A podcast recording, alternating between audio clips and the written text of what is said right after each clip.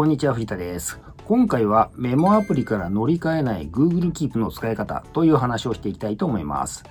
えー、Google Keep というですね、メモアプリがおすすめなんですけど、まあ、いきなり乗り換える必要はないです。事実ですね、いきなり乗り換えするとですね、後悔する可能性もあります。私はですね、4つの用途だけのために Keep を使う価値があることを考えてですね、最初は iPhone のメモアプリをえー、使ってたんで、それと併用して使い始めました。で、4つというのはですね、Web ページの URL の保存、Amazon の商品のメモ、えー、料理レシピの保存、そして読書ノートの、読書ノート作りの文字起こしの4つでした。はい、今回の動画でお伝えする内容です。今のメモアプリと併用から始める。私が Google Keep に手を出した理由。その他の Google Keep の機能、こういった順番でお伝えします。私のことご存知ない方多いと思います。簡単に自己紹介させてください。サクッと1.5倍速15秒ぐらいでお伝えしますので、見てください。藤田博と申します。優秀客コンサルタントをやっています。大学卒業後15年ほどシステムエンジニアとしてサラリーマンをやっていました。脱サラ独立してフリーのコンサルタントとして14年ほどやってこれております。現在は顧問契約とオンライン講座をサービスとして提供しています。よろしくお願いします。はい。メモアプリと併用から始めるっていうことで、Google Keep いいですよとかですね、メモアプリよりいいですよっていう感じで、えー、置き換えをですね、前提に進められても困ると思うんですよね。まあ、人間っていうのはそもそもですね、基本的に保守的なんで、今の状態をですね、変えることを嫌うと思います。また、あえてですね、今のところ大きな不満がないのにですね、他人の口車に乗ってですね、乗り換えるのもですね、意味がないですし、後悔する可能性もありますよね。ですから、私のですね、おすすめはですね、置き換える必要はない、えー、併用から始めるっていうことですね。事実、あなたもですね、今もうすでにですね、メモのためのアプリとしてですね、何かお使いだと思いますね。iPhone のメモアプリとかですね、あるいはですね、エバーノートとかですね、そういうのをお使いだと思うんで、えー、それをですね、使い続けて、加えてキープもですねえ、使ってみるっていうのはどうでしょうか。はい、私が Google Keep に手を出した理由っていうことで、え理由はですね、私が困っていたことをですね、解決してくれるツールとして使えそうだったからなんですよね。えー、メモは従来通りですね、iPhone のメモアプリでいいと思ってました。えー、困っていたことっていうのは何かというとですね、えー、この4つがですね、もうラベルとして作ってるんですね。これキープの画面なんですけど、え、どういった用途に使っているのかですね、これを順番に、えお伝えしていきたいと思います。はい、Amazon ということで、これはですね、私何か欲しいものがあるとですね、欲しいものっていうかですね、あの購入を検討しようと思ってると、Amazon で検索してですね、えー、見つかったらですね、微暴録のようにですね、カートに追加してたんですね。で、ただ実際の買い物になるとですね、邪魔になるんで購入するわけにいかないんで、今買わないでですね、カートに、カートの外に出すっていうですね、手順を繰り返してました。で、今は買わないでカートからですね、出した商品っていうのはですね、その後も買わない確率がですね、9割ぐらいなんですよ。ですから、どんどんどんどん溜まっていてですね、今は400を超えてます。こんな感じです。でそこでですね、あのー、ちょっとこれ、カートの意味がないなっていうのもあったんで、えー、キープでですね、欲しいものを記録するようにしました。手順としてはですね、まず Amazon でですね、商品を表示しますね。そうするとですね、共有ボタンがあるんで、それでですね、キープにメモをするっていう流れになります。で、キープの方ではですね、しばらく買わなかったらですね、アーカイブに移動するっていう風にしてます。で、アーカイブの方に移動するとですね、キープのトップには表示されなくなるんですけど、アーカイブはいつでも見られますし、またですね、検索対象にもなるんですよね。ですからすぐに探せるっていう感じですね。はい、2番目ですね、ウェブページっていうことで、えー、例えばですね、ニュースサイト、キュレーションサイト、SNS にシェアされているウェブページでですね、後で読むとかですね、あるいは見るかもとかですね、将来参考にできるかもとかっていうページがあった場合ですね、えー、どうされてますか？私はですね、えー、一昔前はですね、えブックマークお気に入りに入れてたんですね。まあ、言うまでもなくですね、この方法はですね、最悪の方法で、ブックマークお気に入りが使い物にならなくなります。そこで、えー、インスタペーパーっていうサービスを使い始めたんですよね。まあ、これなかなかいいんですけど、ところがですね、このサービスは無料版ですと検索機能が使えないんですよね。ですからいまいちだったんですよね。まあ、これ以外にもですね、いろいろ試したんですけど、まあ、決定打がなくてですね、困ってたっていう感じですね。そこで Google Keep ですね。手順としてはですね、まず Web ページを表示します。で、共有で Keep にメモします、URL を。で、しばらくですね、トップページ、いわゆる Keep のですね、トップに表示しておいて、えー、見なかったら、つまり利用しなかったらですね、これもアーカイブに移動してしまうっていう流れですね。で、さっきと一緒で、アーカイブに移動するとですね、表面上は消えますけど、トップから消えますけど、アーカイブはいつでも見られますし、え、検索対象にもなるので、いざとなればすぐに探せるという感じです。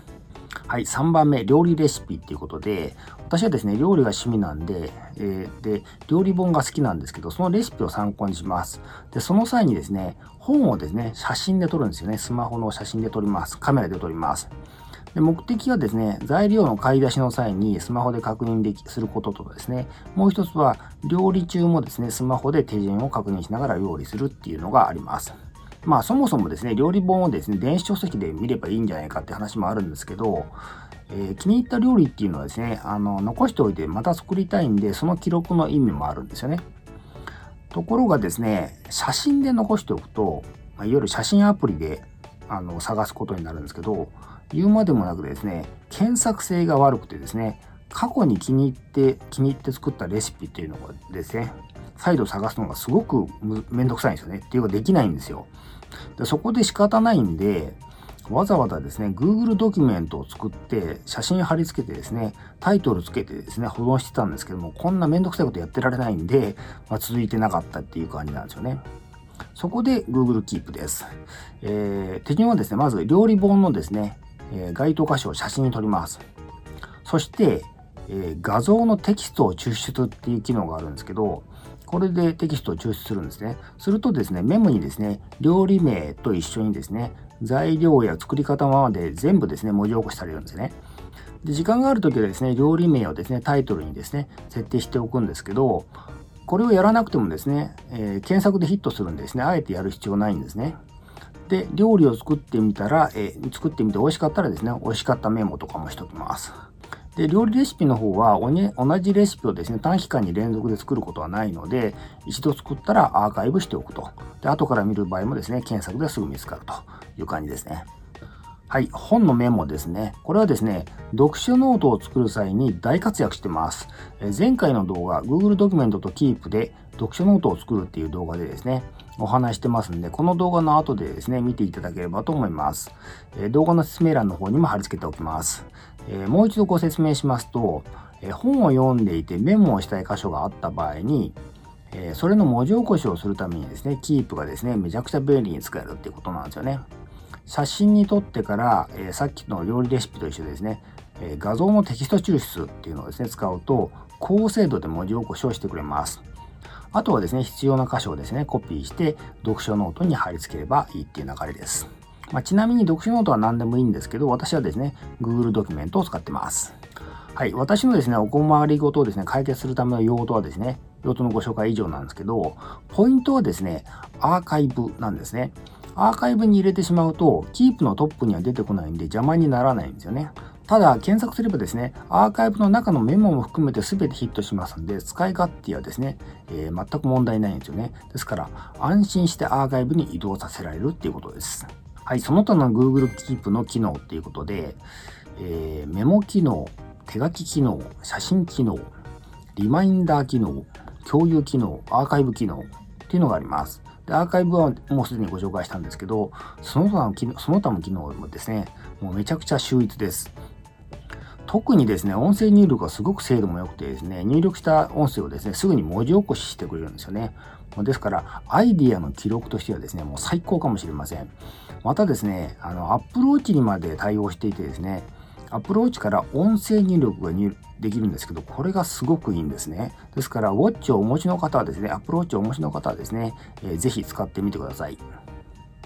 では実際にですね、Apple Watch でどんな感じで入力できるかですね、お見せしたいと思います。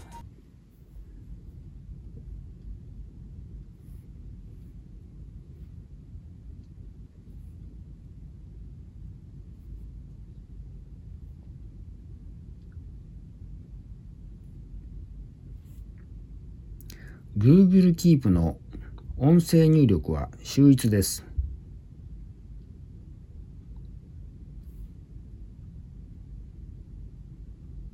こんな感じですね。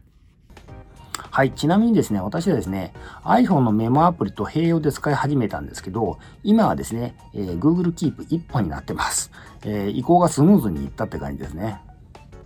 はい。副業への一言っていうことで、副業して起業家になるっていうことはですね、いかにクリエイティブなアイディアが出せるかが勝負になってきます。アイディアを出すためにはですね、いかに効率よくインプットして、そして何か思いついたタイミングですね、をですね、このチャンスを逃さずにですね、アウトプットできるかが勝負になってきます。その意味ではですね、Google Keep はですね、インポートのサポートにも、アウトプットのサポートにもですね、どちらも非常に使えるツールになります。まあ、繰り返しになりますが、今お使いのですね、メモアプリと切り替えちゃう必要は全くないので、併用でですね、ぜひ使ってみてはいかがでしょうか。はい、今回は以上です。